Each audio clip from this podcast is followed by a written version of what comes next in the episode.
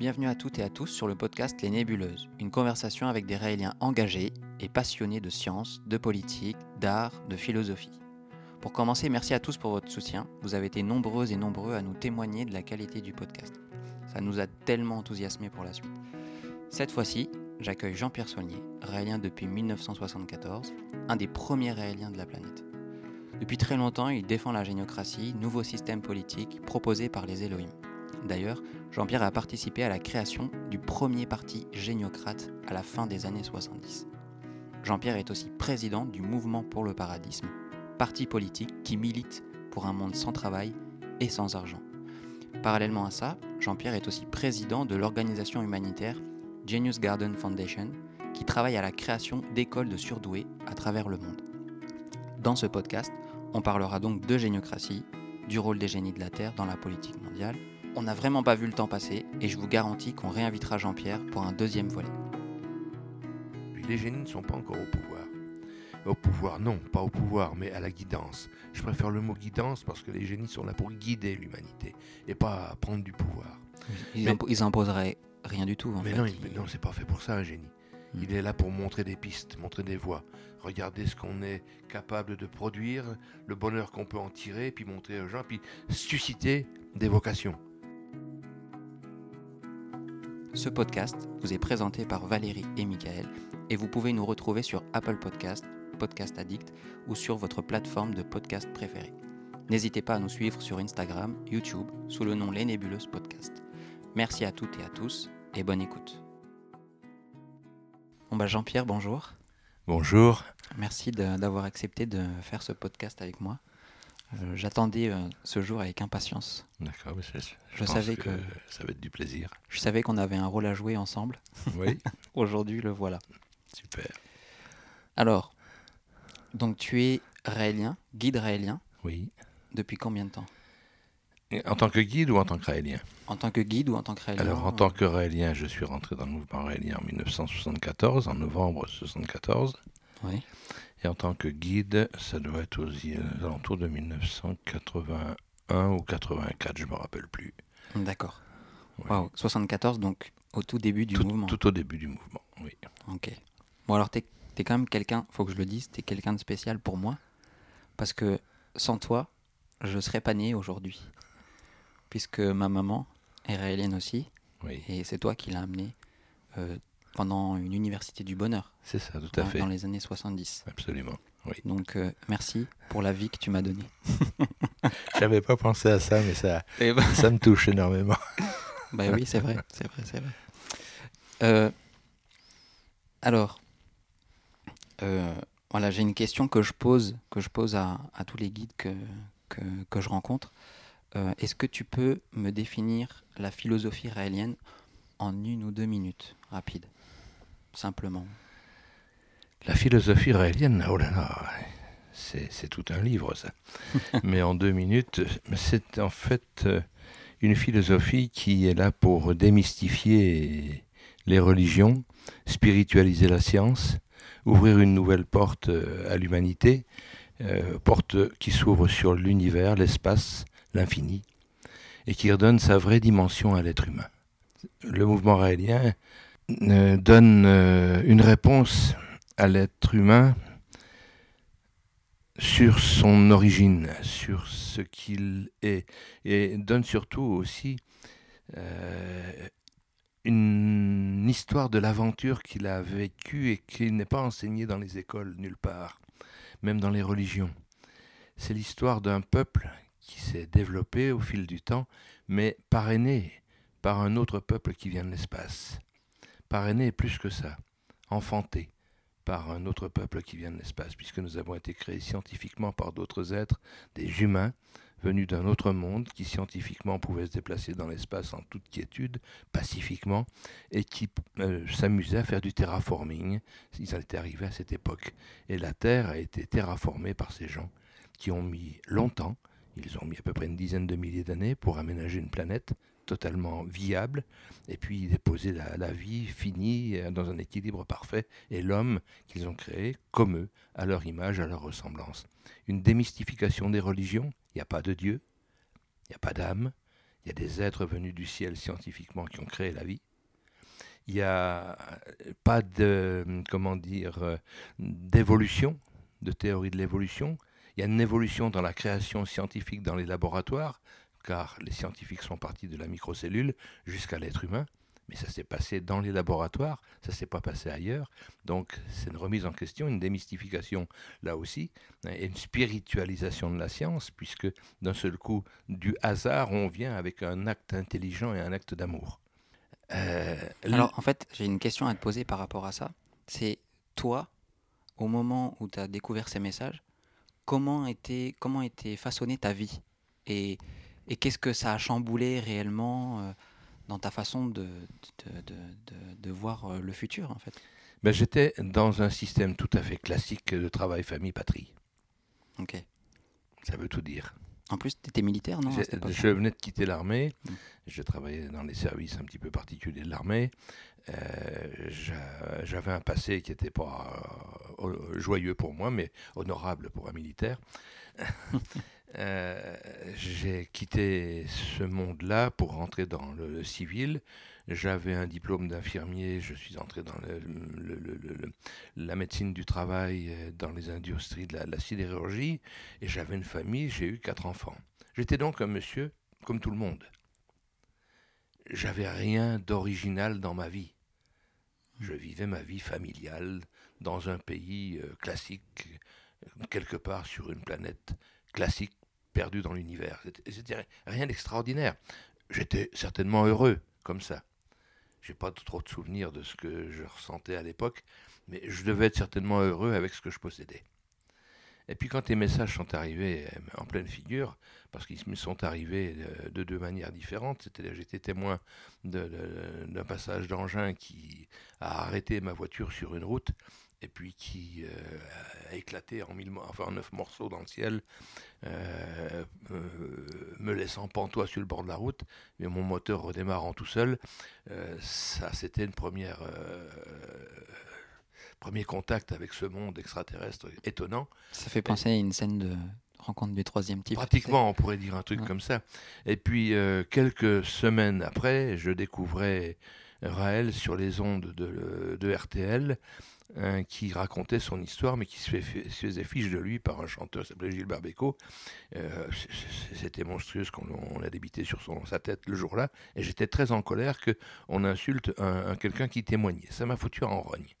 Et puis, euh, quatre jours après, bizarrement, j'ai trouvé les messages dans une librairie. Je n'y allais jamais dans cette librairie. Là, j'ai eu envie d'aller et j'ai trouvé ce message. J'ai lu ça en deux heures, une nuit. Je l'ai lu trois fois dans la nuit trois fois. Trois fois dans la nuit parce que je voulais vraiment comprendre ce que j'avais compris. Hmm. Et effectivement, la, troisième fois, j'ai dit, mais ça va. Je ne me suis pas trompé, je ne me suis pas fourvoyé. Mais c'est ça. Pour moi, c'était évident. Est-ce que c'était quelque chose que tu ressentais déjà avant et que ça a confirmé ou, ou que tu as découvert et que, et que, ça... Je ne m'étais pas penché sur le phénomène ovni. Hmm. Donc je ne pouvais pas chercher une confirmation c'était un, sujet inconnu pour moi, ou du moins pas intéressant. Mais la lecture de ce livre, qui se lit en deux heures, je l'ai lu trois fois, ma nuit a passé à la lecture, et au matin, j'étais là, j'ai dit, mais c'est ça. C'est pas, j'avais le corps qui vibrait comme si c'était un instrument de musique à cordes, ça, ça vibrait, c'est ça.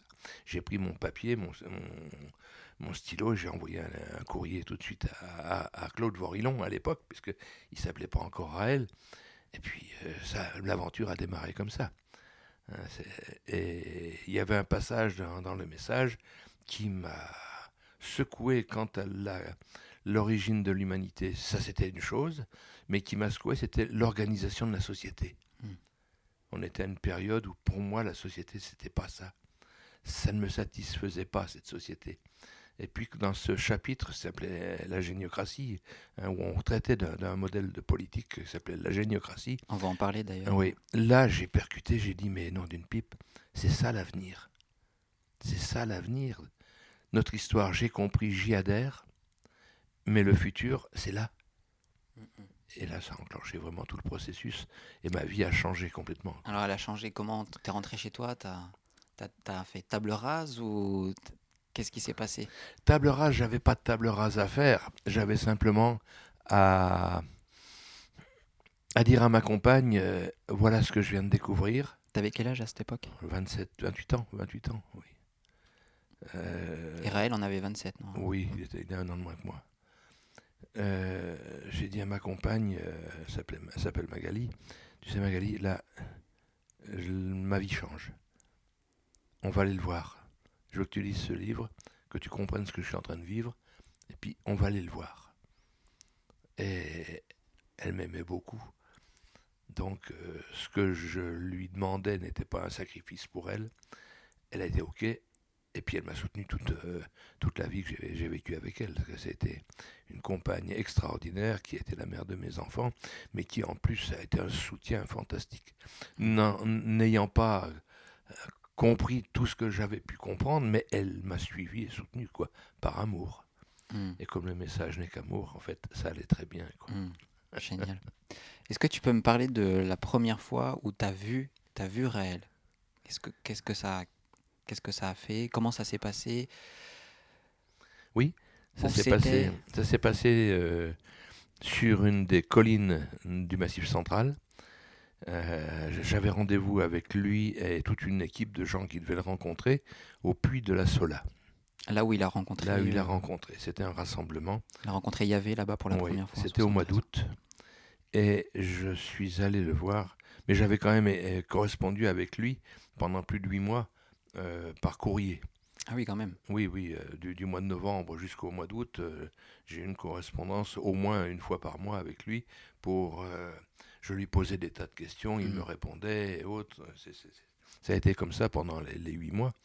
Et puis là, on a eu le rendez-vous du mois d'août. euh, et je l'ai rencontré, c'était amusant parce que je m'étais perdu dans les, dans les volcans. Puis là, j'ai dit, je reste sur ce point-là. Il y a de fortes chances qu'il passe par là. C'est, ça faisait un chemin de, de, montagne, mais qui était assez fréquenté. Et effectivement, j'ai entendu un groupe monter euh, et au, au vira- un virage, je l'ai vu arriver. Je voyais, j'avais l'impression de voir un berger avec euh, toute une équipe de, de, de- comment dit-on, de disciples qui étaient là tout autour de lui et qui montaient, qui avançaient.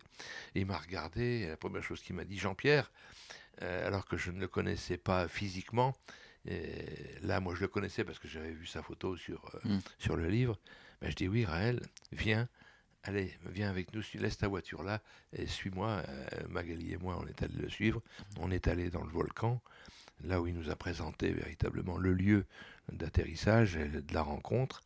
Et puis ensuite, on est redescendu sur Clermont-Ferrand, où là, on a un petit peu évoqué plus de le, le mouvement qui était en train de naître, puisque là, c'était la naissance du MADEC, hein, le, le mouvement d'accueil des Elohim créateurs de l'humanité qu'il avait créé, et il rassemblait les premiers membres euh, à cette époque-là. C'était un moment euh, extraordinaire, quoi. Bah, C'était il y a plus de 45 ans, tu t'en souviens très bien. Ah oui, oui, oui. J'ai encore les images là, oui. Alors, comme tu disais tout à l'heure, ce qui t'a le plus touché dans les messages, c'était la partie sur la géniocratie. Oui. Est-ce que tu peux définir euh, ce que c'est- ce que c'est la géniocratie? Pour que les gens puissent comprendre. Géniocratie. Actuellement, on parle de démocratie, qui est davantage, à mon goût, une médiocratie, plutôt qu'une démocratie. La, la géniocratie, euh, il, faut regarder un petit peu ce que je ressentais, moi, au niveau de ce modèle de, politique que nous vivions, de société. On vit dans une démocratie qui, à mon avis, est davantage une médiocratie. C'est-à-dire, c'est la voie du milieu qui gouverne euh, avant toute chose. C'est-à-dire qu'un individu euh, qui a une intelligence moyenne, euh, c'est la masse la plus nombreuse. Hein, c'est environ plus de 60-65% de, de 65% oui, de gens qui ont euh, le- cette potentialité donc de comprendre moyennement les choses. hein, c'est beau, hein, c'est c'est im- important, mais qui gouvernent.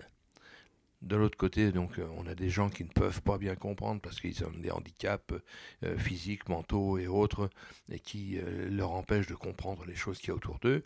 C'est déjà une belle partie aussi. Puis de l'autre côté, il y a des gens qui ont une intelligence remarquable qu'on appelle les surdoués, voire les surdoués créatifs, génies et autres, des gens qui ont ça dans la, la- la- la- je dirais les gènes, euh, à la moindre étincelle, ils comprennent ce qui se passe. Et ils sont capables donc euh, de réagir, d'attendre euh, les, événements les plus propices pour entamer des choses, faire des choses, des belles choses. Ils peuvent faire aussi des monstrueuses choses, on en a vu, des gens qui ont un, un potentiel de génie extraordinaire et qui sont capables d'envahir une Europe et, et de, de, de, de, mettre des monstruosités partout. Tout est possible. Mais la- le propre donc de, de- des gens qui sont génies sont des gens qui vont très vite et qui euh, ont une capacité de créativité extraordinaire. D'anticipation un petit peu aussi. D'anticipation, ils Mm. prévoient, ils savent, ils savent prévoir, hein, ils savent voir euh, en avant, euh, bien avant les autres. C'est une richesse extraordinaire qui aujourd'hui, qui depuis toujours, n'a pas été exploitée. Il faut en être conscient. Aujourd'hui, nous avons environ, je ne dis pas de bêtises, de ce qu'on appelle des génies aujourd'hui, alors c'est-à-dire des gens qui ont euh, un coefficient équivalent à 180 euh, jusqu'à 200 et quelques, on a environ 33 millions euh, 500 000 personnes sur la Terre qui ont ce coefficient. Hein, C'est-à-dire ils sont 0,5% de la population planétaire. C'est pas grand chose. Pas grand-chose. Et puis on a à peu près 20, euh, enfin une vingtaine de pourcents de gens qui sont des surdoués. Hmm. Des gens qui ont donc une capacité, pas aussi forte que celle des génies, mais de comprendre vite, d'anticiper, de voir les choses avec une vitesse moins importante, mais tout aussi efficace. Donc on a a- a- environ euh, entre 10 et 20% de gens qui seraient susceptibles donc d'apporter des choses fortes si on leur donnait les moyens. Or, l'éducation qu'on a aujourd'hui dans tous les pays, dans la plupart des pays, ça commence à bouger un peu, ça change. Mais jusqu'à maintenant, ces gens-là étaient ignorés. L'éducation normalise les individus. La preuve, elle normalise les gens qui sont handicapés, qui ont des problèmes.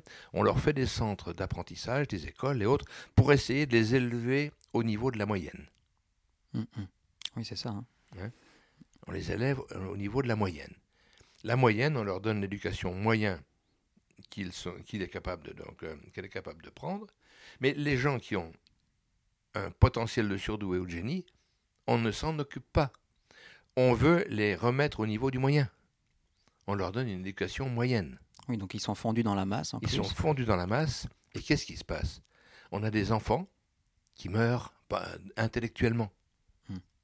On a des enfants qui deviennent acariâtres, qui deviennent des rebelles dans leur classe, des, des empêcheurs de tourner en rond. On en fait des cas sociaux. On en fait même des pathologies. Alors qu'en réalité, ils ont un génie qui veut s'exprimer mais qui ne peut pas parce qu'ils sont enfermés dans Quand- une éducation Quand tu parles de pathologie, ça me fait penser aux enfants qu'on dit un peu, euh, tu sais, les, les, les, les enfants un peu surexcités, euh, oui, qui bougent partout. Et, et on se rend compte que des fois, on leur met un bout de papier, un stylo, et ils font des super dessins. ou des- 80% de ces enfants-là sont des surdoués. Et euh, j'ai l'impression qu'on on les met dans des hôpitaux en plus, on les soigne avec des médicaments, et ça les endort. Ça les endort. On les somnambulise. Et on les perd, quoi. Mais ils sont perdus. Ils sont perdus. Il y a à peu près dans la masse donc des surdoués et génies, je, je parle donc alors 100% de la masse de surdoués et surgénies, il y a à peu près 20% qui réussissent à échapper au système parce qu'ils ont un environnement familial qui les aide, qui les met dans des écoles top où ils peuvent aller s'exprimer un peu plus que dans les écoles moyennes. On a 80% pratiquement des gens de cette catégorie de, qui ont ce don sont endormis par une éducation moyenne. Hmm. C'est c'est un capital. Même pour les gens moyens, cette éducation moyenne, elle n'est pas, elle est Ben, pas, elle pas, est pas elle est bien. pas fameuse non on plus. apprend tous la même chose. Ben oui, c'est normalisé. On- on- la- L'art est complètement mis de côté. Oui. Les matières scientifiques, c'est juste des maths. Oui. Il n'y a rien d'autre. Oui.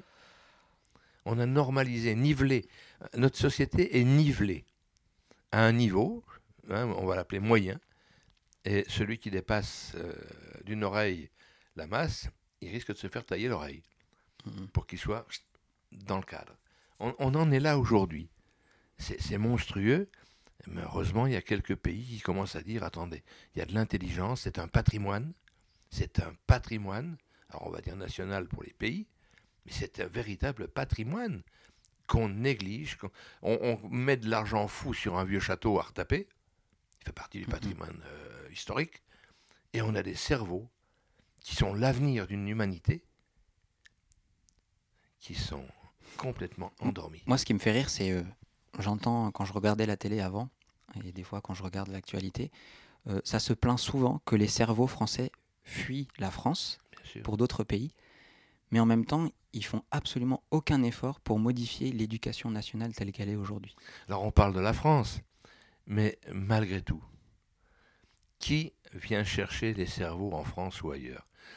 Pas des pays, des entreprises. Des entreprises, oui. oui. C'est-à-dire le capital financier, lui, a très bien compris où était la richesse. Donc il vient chercher là où il y a des écoles qui forment bien. Euh, la France forme bien ces gens malgré tout. Il faut, il faut, euh, faut pas enlever ce qui est, peut être considéré comme bon. C'est pas l'excellence, mais c'est pas mauvais. À partir d'un niveau universitaire. À partir d'un niveau mais, universitaire. Mais avant ça, c'est quand même catastrophique. Eh ben, ça, bien sûr, mais je parle donc au, niveau universitaire. On a des, des, des, cerveaux qui ont la chance d'être bien placés, positionnés, un environnement familial qui les aide, et les repéreurs, les recruteurs de, des pays étrangers ben, viennent resnifler un petit peu ce qui s'y passe, et on propose à ces jeunes d'aller faire des études supérieures ailleurs, dans des écoles un petit peu plus puissantes, qui sont payées par les entreprises. Hum, hum, hum. Alors oh, là, on part loin, et on va faire qu'une heure. Donc, euh, mais pour revenir à la géniocratie, donc toi tu disais, c'est l'utilisation de gens qui ont un potentiel, intellectuel, supérieur à la moyenne. Qui doivent être au service de l'humanité. Et je dis bien, qui doivent être au service de l'humanité. Donc ça veut dire avec un, une envie d'aimer, avec un taux de compassion, d'altruisme qui est aussi supérieur à la moyenne. À la moyenne. Et eh oui. Donc il n'y a pas seulement le quotient intellectuel, il y a, ah aussi, il y a aussi... Le génie, normalement, il est là, le surdoué, il est là. Il fait des choses pour son propre plaisir, bien sûr. Mais comme un verre, quand il est rempli, qu'est-ce qu'il fait? Il déborde. Ben, le génie humain, c'est la même chose. Quand un gamin, une gamine a réussi à assouvir son potentiel, à faire ce qu'il peut faire, mais il a envie de faire aux autres, de donner aux autres. Et c'est un, un, des fleurons qu'on va voir après pointer ici et là euh, sur le, le, territoire et qui va produire des choses. Aujourd'hui, on parle de start-up et autres trucs comme ça, puisqu'on est dans le monde de l'entreprise, mais ce sont des, des, enfants, enfin des enfants, des, des, jeunes gens comme ça qui, qui se lancent là-dedans, ils n'ont pas peur, ils ont le potentiel pour, ils le sentent, ils le voient bien, et puis ça marche.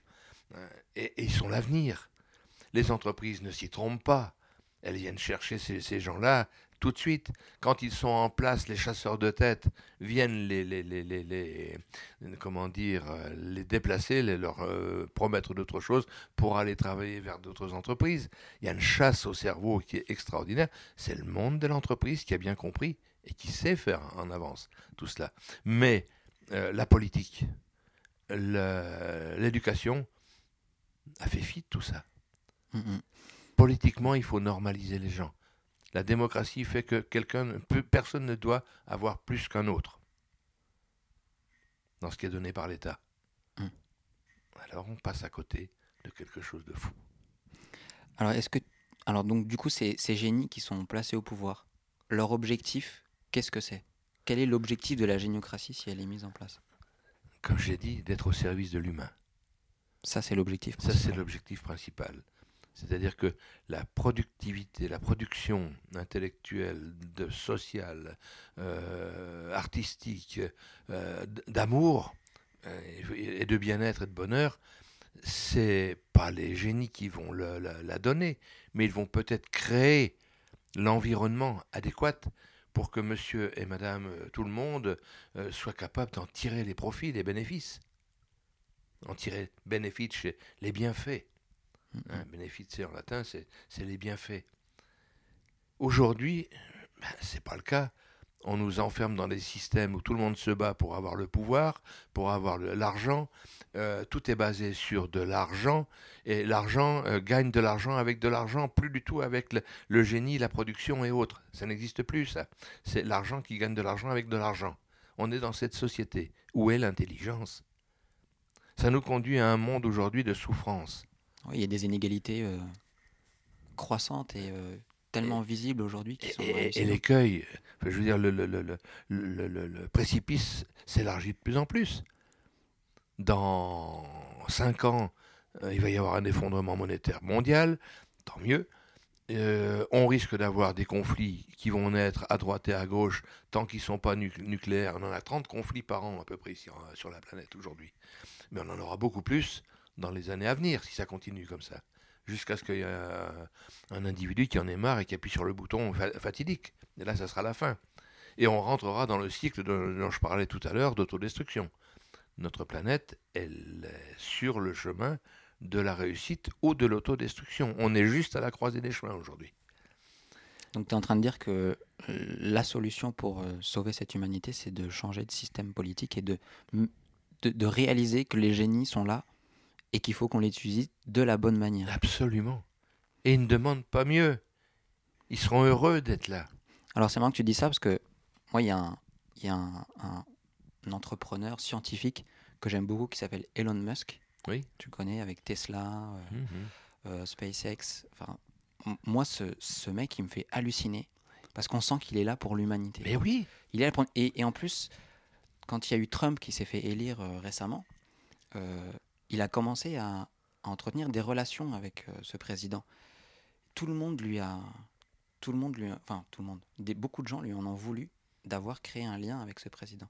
Mais moi, j'ai, je trouvais que c'était hyper beau de sa part de vouloir participer à la politique en se disant ok, j'ai mon mot à dire, je fais tout ça pour l'humanité, j'ai mon mot à dire et je peux peut-être l'influencer pour que sa politique soit peut-être plus pacifique. C'est excellent.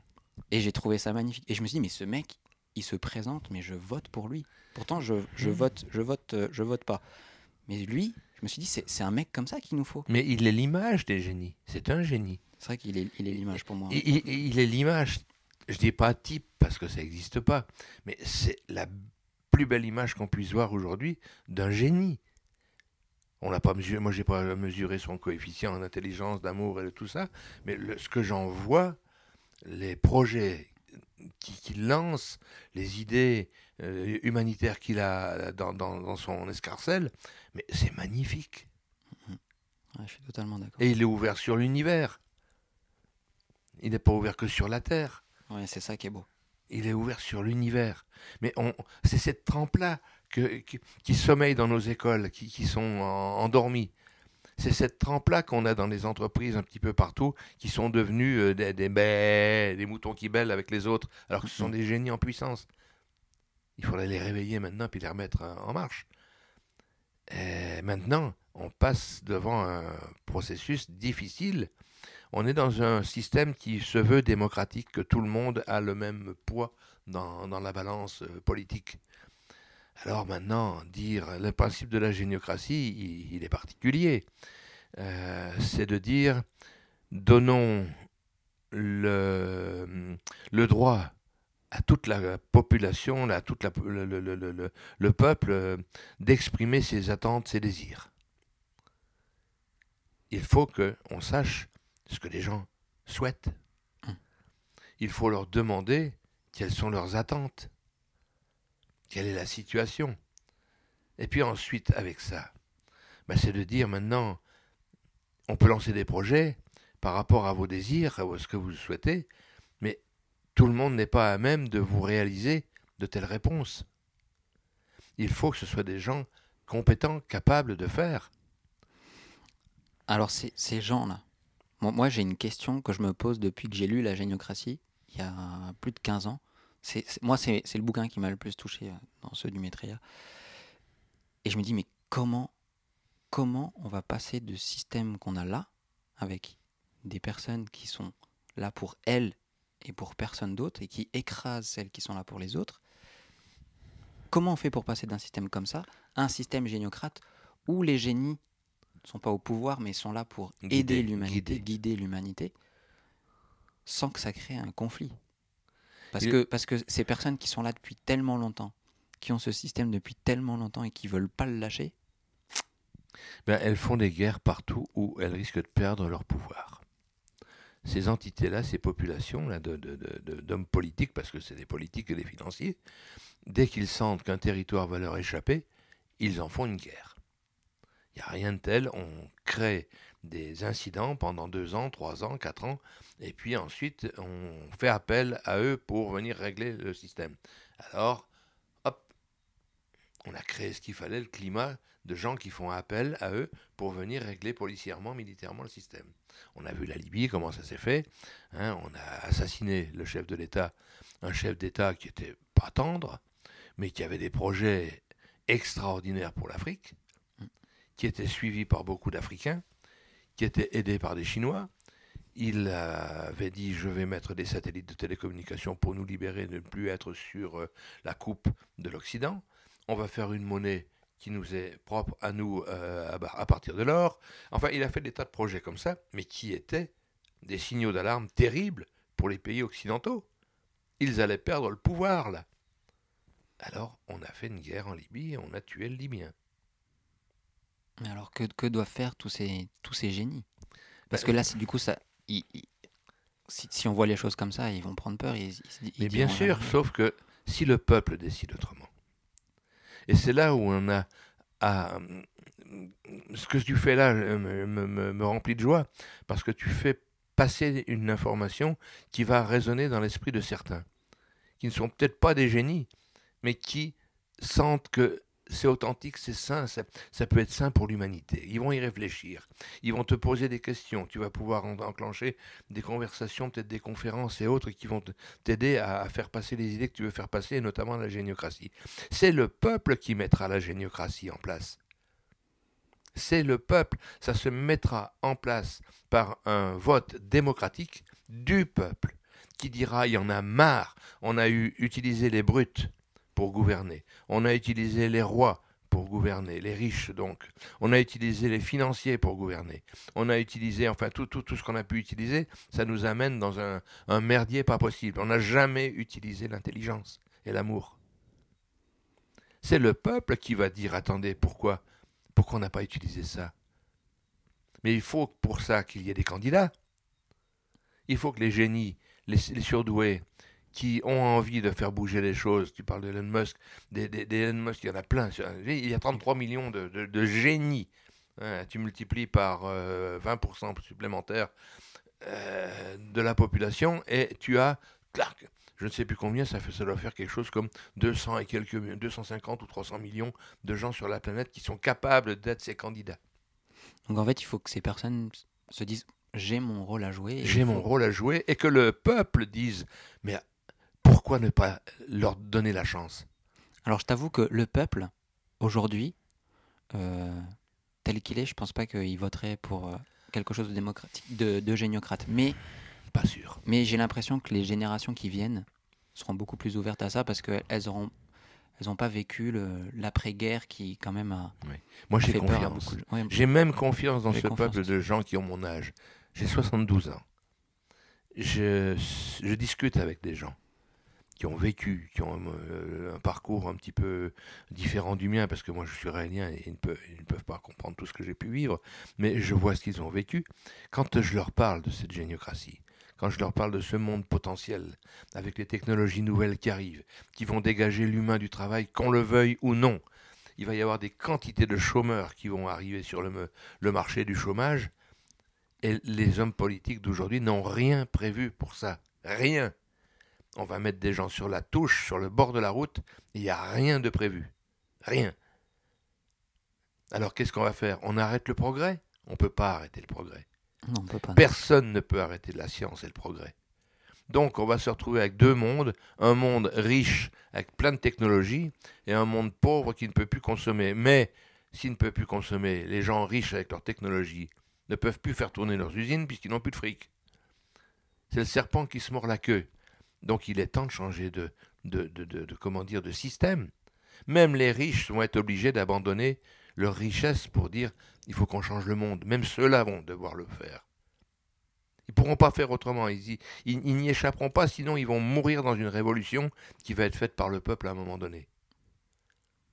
Alors tu parles de ça, c'est intéressant, parce que euh, moi, il y a quelques années, quand je voyais les milliardaires, euh, ce qu'ils faisaient, euh, comment ils parlaient, bah, je me disais, mais ils, pensent qu'à eux, quoi. Ils, ils, mmh. pensent vraiment qu'à eux. Et par contre, ces dernières années, j'ai vu un petit changement.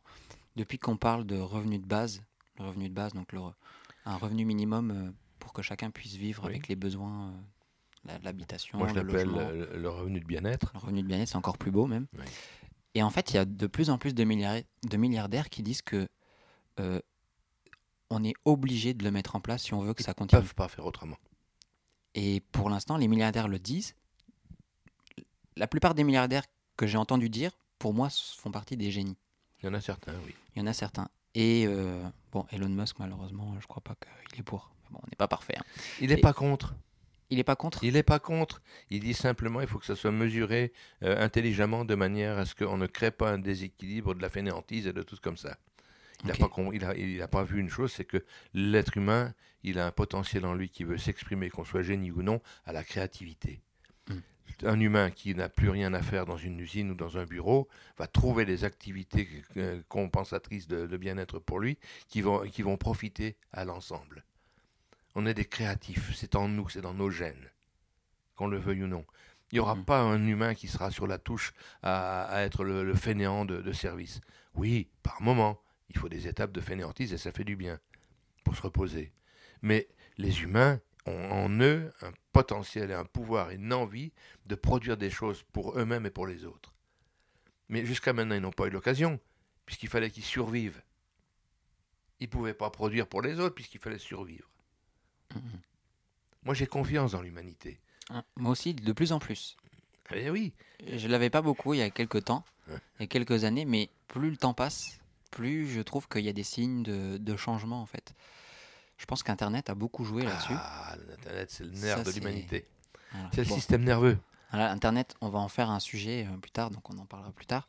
Euh, mais je voulais revenir sur euh, un deuxième espoir que j'ai vu récemment. Alors, je suis pas du tout fan d'Emmanuel Macron, il y a plein de choses avec lesquelles je suis pas d'accord, mais il y a quelque chose qui m'a... J'ai eu un déclic quand j'ai vu le gouvernement qu'il a, qu'il a sélectionné. Euh, Enfin, pas, le- pas le gouvernement, mais, euh, mais parmi les députés euh, de son groupe politique, il y a quand même eu Cédric Villani, que tu connais peut-être. Oui, très prix Nobel connais, de je- oui, oui. mathématiques, non, physique. Physique, Ouais, oui, mathématiques quelque chose comme ça. Et en fait, je me suis dit, waouh, c'est quand même rare d'avoir une figure scientifique dans un gouvernement et où, où il a une- où les, les gens le connaissent. Mhm. Il a une personnalité forte et les gens le connaissent et du coup l'écoutent. Oui, et? Et, et bah, du coup, je me suis dit, waouh, mais c'est génial, on commence à, à prendre conscience que parmi les scientifiques, il y a des gens qui ont un bon sens, un certain bon sens, et qu'il faut utiliser. tant mieux, c'est bien ce que tu dis. Moi, j'ai connu la même chose 20 ans en arrière, 30 ans en arrière, quand un président de la République, je ne sais plus, doit être Mitterrand, il me semble, euh, qui s'était entouré donc, de grands médecins, chirurgiens, enfin, euh, spécialistes de, de- de grandes choses, de grands physiciens, de grands trucs comme ça, et qui les uns et les autres ont claqué la porte. Après, euh, ne- Mhm. comprenant que la politique qu'ils Ok. étaient, qu'on leur demandait de, de- de tenir ne rentrait pas dans leur corde. Bah écoute, euh, là, ce qui s'est passé récemment, du coup, ça, ça va à l'encontre de ce que tu dis, désolé. hein. Mhm, tant mieux. Mais euh, euh, on a beaucoup parlé, euh, notamment avec euh, Laurent Alexandre euh, Bien sûr. et Cédric Villani, Oui. d'intelligence artificielle. Oui. Ça fait des années qu'on rabâche que la France est en retard par rapport à l'intelligence artificielle. Et là, récemment, ils il, il votent un budget pour... C'est du pipi de chat. Tu penses que c'est du pipi du pipi de C'est chat? du pipi de chat, mais, mais, mais ça montre qu'il y a quand même un désir de vouloir euh, faire quelque chose. Il y a le désir de vouloir montrer au peuple que on fait quelque chose. Pour- Mm. pourtant, l'intelligence artificielle fait peur à beaucoup de gens. Et je ne sais pas si ça, si ça va dans son sens de... C'est pas vrai. Les gens autour de nous ne savent pas ce que c'est que l'intelligence bah, c'est pour ça que- artificielle. On a peur de ce qu'on ne connaît pas. hein. Mais ils n'ont pas peur. Ils s'interrogent ce que c'est. Il faut pas jouer le jeu, encore une fois, de, de, de- du complot, des trucs comme ça. Les gens ne savent pas ce que c'est. Ils s'interrogent. Quelques-uns ont peur. C'est les plus sceptiques. Quoi que tu leur amènes comme solution, ils auront peur. Hmm. Et ils le clameront haut et fort. Mais tu as tous les autres qui sont dans l'expectative et qui se posent la question qu'est-ce que ça va devenir? Il suffit de leur apporter les bonnes réponses. Et ce garçon, là, euh, député, je suis sûr qu'il amènera euh, les réponses rassurantes. Malheureusement, il a fait un rapport là, de 200 pages. Il y a quoi 10, 20 députés qui, l'ont lu? Pas plus. Les autres, ça ne les intéresse pas. C'est monstrueux. On a un gars qui est un, génie d'une puissance extraordinaire, qui est original, artiste et tout ce qu'on veut, et, qui euh, sort du lot. Son habillement et autres, sa manière d'être, montre bien qu'on a affaire à un individu qui ne veut pas être dans le moule. Mais il dérange. hein. Il dérange ceux qui sont dans le moule. Et ils ne le lisent pas, ceux qui sont dans le moule. Ils ne veulent pas le lire.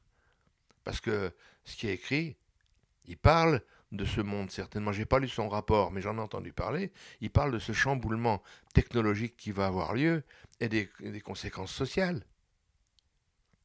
Mais les hommes politiques ne veulent pas entendre parler des conséquences sociales du progrès qui va arriver. C'est leur place qu'ils vont perdre, tous ces gens-là. Ça, c'est sûr. Ils savent qu'ils sont en train de la perdre. Mais bien sûr. Et c'est pour ça que moi j'ai confiance dans le peuple. J'ai totalement confiance dans le peuple. Euh, il, va mettre le temps qu'il faut, mais il faut qu'il se dépêche quand même parce que euh, le, temps tourne. Enfin, on passe vite dans le temps. Euh, mais le peuple, quand il va savoir vers quoi on peut aller, si on aide les gens qui ont de l'intelligence à, haut niveau, si on les laisse s'exprimer sur les rêves qu'ils peuvent réaliser, mais ils vont faire rêver les humains. Ils vont les faire rêver. Personne aujourd'hui ne fait rêver les humains. On effraie les humains par des conflits, par des maladies, par des tas de, réchauffement climatique. Il y a 40 scientifiques là qui se sont euh, mis en colloque là il n'y a pas longtemps, qui sont là en train de dire mais le réchauffement climatique c'est de la folie, c'est une usurpation pour la frayeur, euh, pour effrayer les gens. Des scientifiques de très très haut niveau dans des génies ces gens-là, ils sont en train de regarder la vérité, mais le peuple, lui, va découvrir ça. Ces gens-là qui disent le, climat, euh, c'est autre chose, il ne faut pas en avoir peur.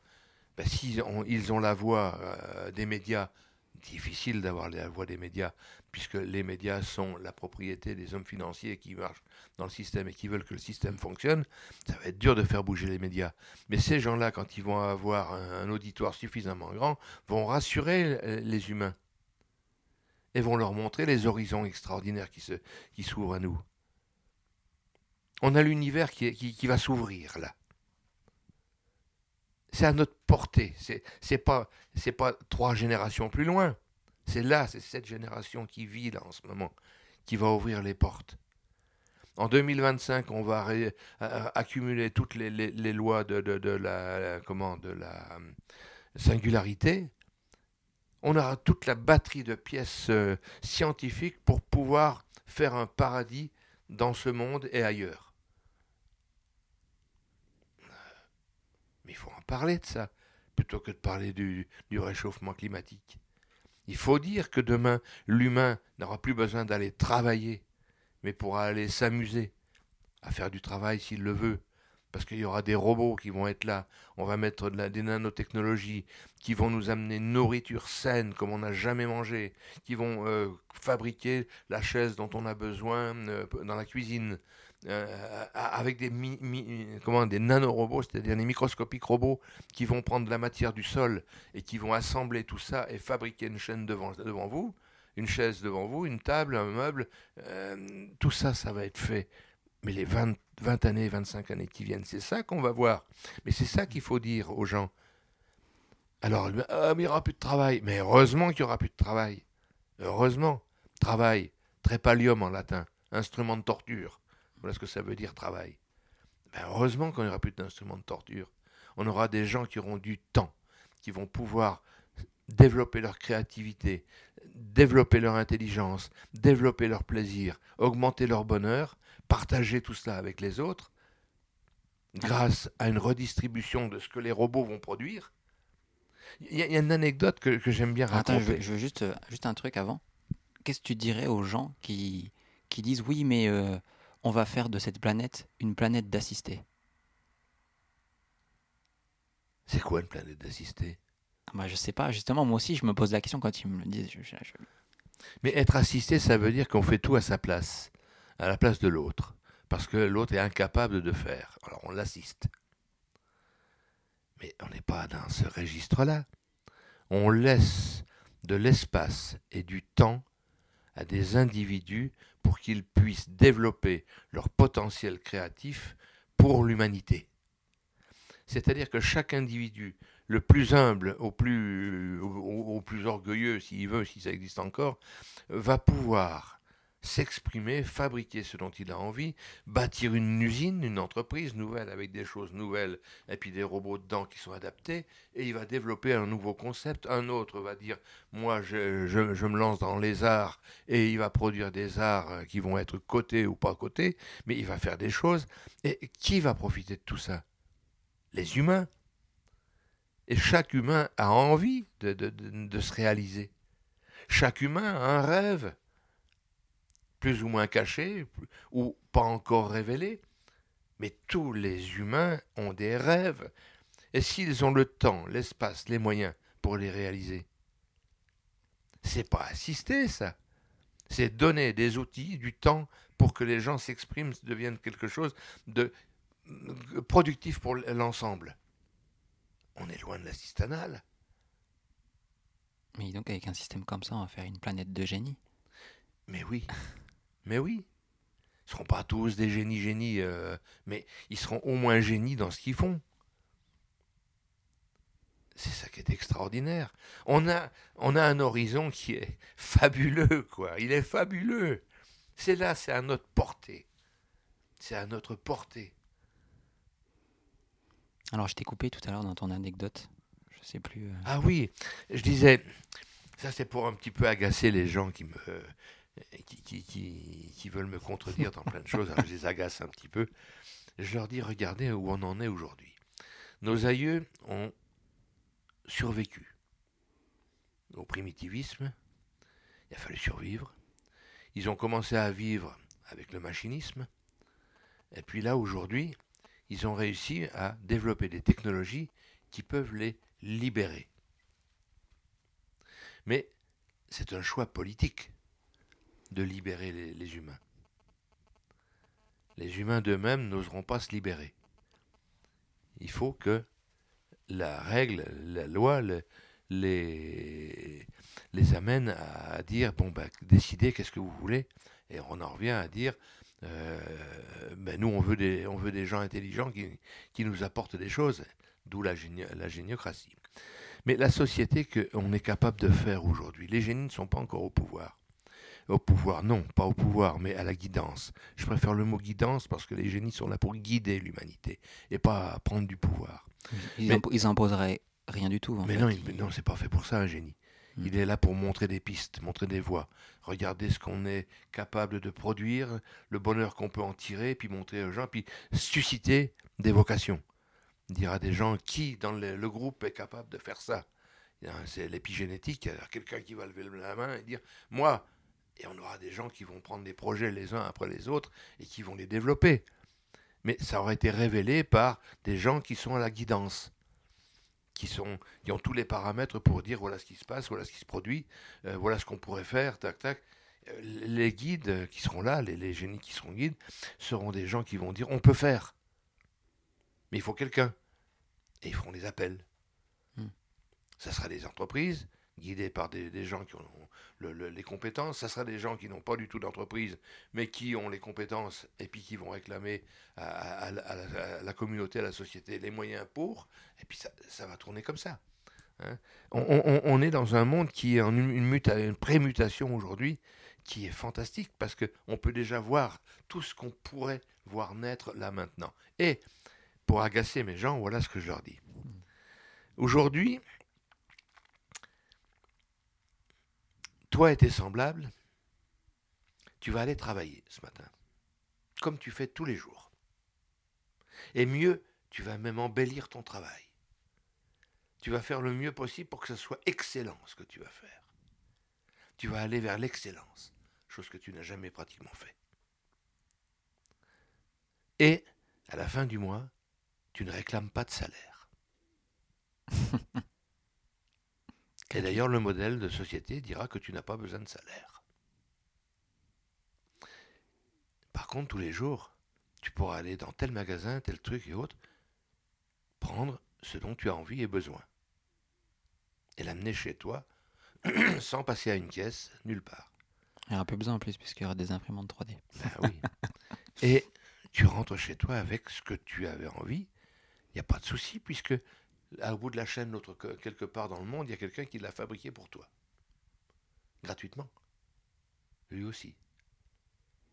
Si tout le monde va à son boulot tous les jours, produit avec conscience ce qu'il a à produire pour que personne ne manque, il n'y a pas besoin d'argent. Chacun peut aller au magasin du coin chercher sa baguette, que le boulanger fera avec beaucoup d'amour, euh, servira avec euh, amitié, parce que c'est son job. Ça parle bien dans le micro. C'est son job. Il n'y a plus besoin d'argent. Mais en fait, l'argent aujourd'hui, c'est, on dirait que c'est un moyen de, de pression. C'est-à-dire que si tu travailles pas, de punition. Tu seras même voilà une punition. Alors que là, se dire qu'on pourra profiter, on, ça sera même plus un paiement, c'est un échange en fait. C'est un échange. On fait par amour et parce qu'on sait le faire et qu'on le fait bien. Et ensuite, voilà, le boulanger euh, qui le fait par passion va, va nous produire par passion parce qu'il aime ça. Bien sûr. Et puis, le progrès aidant, bah, là où, la main-d'œuvre humaine peut être euh, remplacée, on met les robots là où il faut, les nanorobots là où il faut. Mm. Et de plus en plus, on va avoir des postes qui vont se libérer, où il n'y a plus besoin d'humains. Ils vont faire autre chose, puisqu'ils ont du temps libre, ils vont faire autre chose. Alors en plus, il y a des gens, il y a des gens qui disent, quand on leur explique ça, qu'il y aurait des abus. Mais moi, je pense pas, parce que il peut pas y avoir d'abus quand euh, il n'y a pas de frustration. Ben non. Les gens sont pas frustrés, ils font ce qu'ils aiment et ils ont ce qu'il faut. Qui va aller piquer le sac d'une mémé dans la rue pour tirer trois billets de, de, 10 balles? Aujourd'hui, c'est parce qu'on n'a pas d'argent, parce qu'on n'a pas trouvé sa place dans la eh société ou que la société nous laisse pas de place. Bien sûr. Mais dans un monde où les gens font par vocation. La personne, qu'elle travaille ou qu'elle travaille pas, elle, va chez le boulanger, chez l'épicier haute, elle a ce qu'il lui faut. Aujourd'hui, il y a des quantités de gens qui ne travaillent pas parce qu'ils n'ont pas de job et autres. Mais le système, il est là quand même pour les aider. Alors, on a mis des allocations des tas de trucs. S'il n'y a pas d'argent, il n'y a pas besoin d'allocation. Et ces mêmes personnes qui ne travaillent pas, ben, elles, peuvent aussi aller chercher ce, ce qu'il leur faut pour vivre. Et puis à un moment donné, elles vont dire, mais attends, moi aussi, je vais faire quelque chose. Il y, a il y a une période toujours dans les excès, d'excès qui existe quand il y a des changements. Rappelons-nous, la, révolution sexuelle, euh, les gens partaient dans les excès, mais alors, donc, donc, donc, et puis en trois ans, ça contrebalance. Hop, ça s'est contrebalancé, puis c'est revenu à équilibre, et puis il n'y a plus l'excès. Hmm. Et bien là, on aura des gens qui vont aller accumuler des quantités de choses dont ils n'ont pas besoin. Ok Guider, c'est prévoir. Eh ben, on prévoit qu'il y aura des excès, on produit un peu plus. Alors, moi, j'ai une question importante. On parle beaucoup de scientifiques, de technologie depuis tout à l'heure. Mais dans un gouvernement géniocrate, donc un gouvernement de génie, ça implique aussi les artistes, les gens créatifs qui font en sorte que. Ça soit beau. Voilà. Que ça soit beau, ce qui nous entoure. Eh oui. Qu'est-ce que tu en penses euh, Aujourd'hui, qu'est-ce qu'on donne comme place aux artistes Et quelle est la place qu'on devrait leur donner? Ben Aujourd'hui, un artiste est une forme de prostituée. Désolé. Hein. On lui fait faire des choses qui marchent. Comme il a un certain talent et puis qu'il a été réputé pour quelque chose, on lui fait produire des choses qui ne sont pas nécessairement de son vrai, véritable goût. Hmm. On peut parler des chanteurs un peu commerciaux. Donc ces gens-là produisent pour de l'argent, contre de l'argent, des choses qui vont être euh, euh, vendu et utilisé pendant une saison. D'ailleurs, deux mois, quoi. Ils ont fait un disque pour la, chanson, puis deux mois après, on a complètement oublié cette chanson, mm. mais ça a été vendu, quoi. Euh, c'est triste. Alors que on a des quantités d'artistes, mais qui sont des élévateurs de niveau de conscience. Une œuvre artistique, un tableau, une sculpture, un poème, une musique, mais qui enthousiasme une, foule. Ou une foule, ça peut être deux personnes, hein. mais ça peut être mille personnes, dix mille personnes, un million de personnes, qui enthousiasment parce que il a fait quelque chose de beau, de bon, qui grandit l'artiste et celui qui le visite. Ça, c'est le domaine de la géniocratie. Il est indispensable que les artistes aient les atouts nécessaires pour développer leur art et qu'on arrête de fabriquer des émissions à la con euh, où on, fait des, des, pseudo-artistes qui peut-être ont du talent, mais sont encore pris dans un système où on les ridiculise. C'est monstrueux quand je vois les émissions de télé où il y a des jeunes gens qui viennent de se battre en combat, je dirais, singuliers, euh, sociaux, devant la caméra, euh, alors qu'ils pourraient produire des quantités de choses merveilleuses. Ça me fait royalement. Je, bon, je suis poli. Ah bah là, on est du côté euh, de la minorité du handicap mental qui peut pas prendre les bonnes décisions. Oui, mais c'est ça. Moi, quand je vois ça, c'est ce que je vois. Hein. Ben oui, exactement. Alors que ben, les arts il y a une, certaine époque dans l'histoire de l'humanité où les arts étaient, euh, je dirais, l'apanage des, rois, des riches et autres, qui eux avaient compris tout ce qu'on pouvait tirer comme bienfait d'une œuvre artistique. Hein, le peuple était éloigné, c'est vrai, mais les gens qui avaient le pouvoir et le pognon, ils avaient bien compris. Et c'était pas des, c'était pas du pipi de chasse qui était vu par ces, personnes-là auprès des artistes. On leur demandait des œuvres gigantesques. Alors, quelle est la place qu'on pourrait leur donner euh, à ces artistes? Ils auraient aussi, ils, sont considérés aussi comme, ils pourraient être considérés aussi comme des génies. Donc, ils auraient aussi leur place dans un gouvernement géniocrate. Mais bien sûr, mais bien sûr. N'importe qui d'ailleurs. Hein. On parle de scientifiques et de créatifs, mais euh, bien sûr. tout le monde a sa place. Hein. Mais, naturellement, il y, a des, il y a des gens qui sont des gestionnaires, il y a des gens qui sont des créatifs, il y a des gens qui sont des entrepreneurs, il y a des gens qui sont des artistes, il y a des gens qui sont des sociaux. Tout mais c'est de l'art tout ça. C'est l'art de l'articulation d'une articulation d'une société. En gros, tous les gens qui veulent le bien de l'humanité c'est place. Réellement, quoi. Place à l'amour. C'est place à l'amour. Une humanité qui veut s'en sortir, qui veut aller dans le soleil, autour du soleil, euh, voir d'autres étoiles, d'autres mondes, d'autres peuples. Euh, c'est une planète où une humanité a dit intelligence et amour au service de, de son peuple. Ça ne peut pas être autrement. Tu nous vends un monde sans argent, sans travail. Sans gouvernement. Sans gouvernement. Oui. Mais avec amour, avec intelligence, avec euh, gentillesse. C'est ça qu'il faut voir.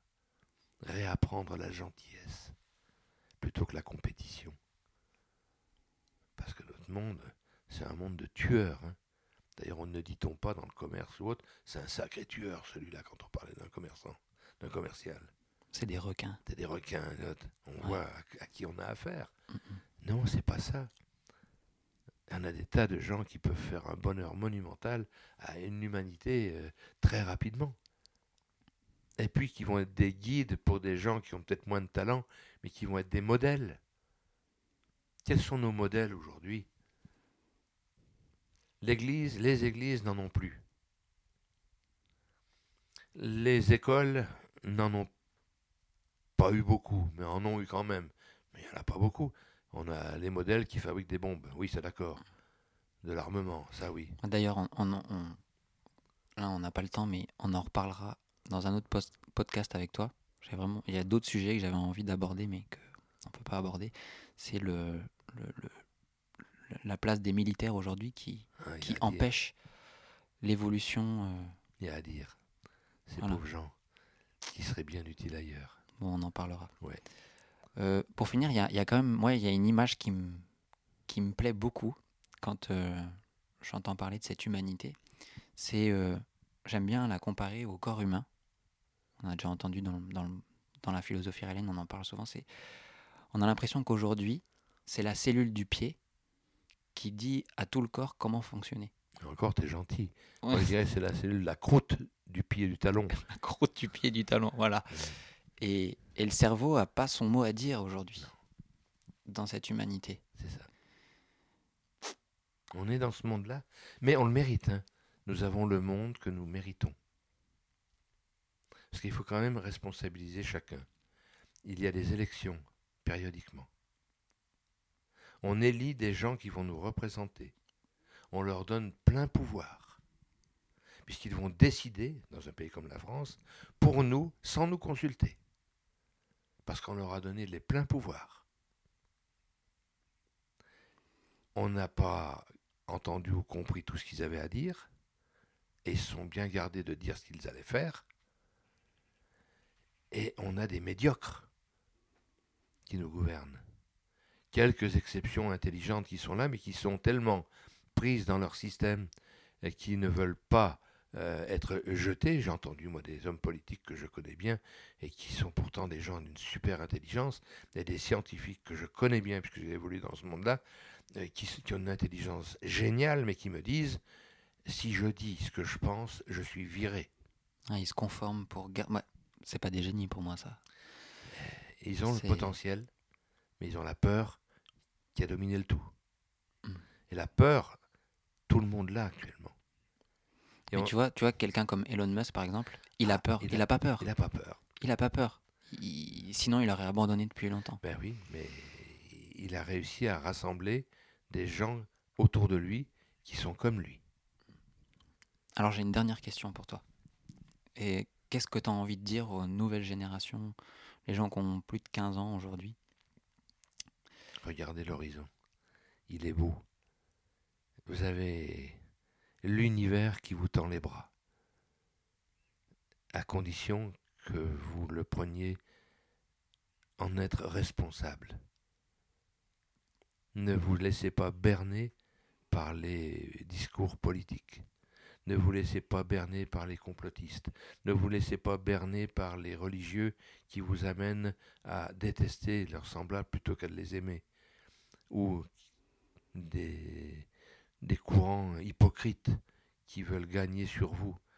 Ayez une euh, responsabilité dans ce que vous pensez, ce que vous dites et ce que vous faites. Dites-vous bien que vous êtes responsable de tout ce qui vous arrive. Et mesurez toutes vos pensées, vos paroles et vos actions par rapport à quatre niveaux. Par rapport à l'infini, qui va vous aider à relativiser les choses. Par rapport à la philosophie qui vous mène, qui vous pousse. Je vous en propose une, c'est celle des droits de l'homme, si vous n'en avez pas d'autres meilleures. Par rapport à la société, ce que vous dites, ce que vous pensez, ce que vous faites a des incidences. Je vous rappelle qu'une société, c'est deux individus, au minimum. Tout ce que vous allez dire, penser, faire a des conséquences que l'autre va subir ou accueillir. Mesurez bien par rapport à vous-même, ce que vous allez penser, dire et faire, va faire de vous ce que vous allez être. Donc ne vous trompez pas. Pour ne pas vous tromper, il faut qu'à chacun de ces quatre étages, tout soit fait par amour. Relativisez les choses avec amour. Les règles que vous allez utiliser, est-ce qu'elles sont amour? Lorsque vous êtes à deux ou à un, millier en, face de vous pour édicter des choses, est-ce que c'est bâti sur de l'amour? Pour vous-même, est-ce que ça vous construit? Est-ce que ça élève votre niveau de conscience? Est-ce que ça vous amène à un niveau de supraconscience? S'il y a ça, vous êtes juste. Si à un étage, il n'y a pas l'amour, vous devez tout recommencer, votre copie. C'est comme ça que vous allez obtenir le droit au passage dans l'univers en tant que civilisation évoluée de l'espace, et que des civilisations-là vous attendent avec beaucoup d'amour et d'espérance. Voilà, vous les jeunes de 15 ans, votre avenir, il est là. Il y a tout à faire, mais vous avez tous les outils pour le faire. Tout est à votre disposition. Vos aïeux vous ont amené ce qu'il fallait en matière technique, en matière d'apprentissage, mais maintenant il faut aussi ne pas rester sur le passé, vivre intensément le présent et vous projeter dans le futur, voir ce que vous allez en faire. Mais toujours avec la notion d'amour comme guide. Voilà ce que je leur dirais. Merci Jean-Pierre. À bientôt. À bientôt. On se reverra. Avec plaisir. Merci à Jean-Pierre pour cette conversation passionnante. Vous pouvez retrouver le livre La géniocratie, écrit par Raël en téléchargement libre sur le site raël.org. N'hésitez pas à vous abonner. Vous pouvez nous retrouver sous le nom Les Nébuleuses, podcast sur toutes vos plateformes préférées. Et à bientôt.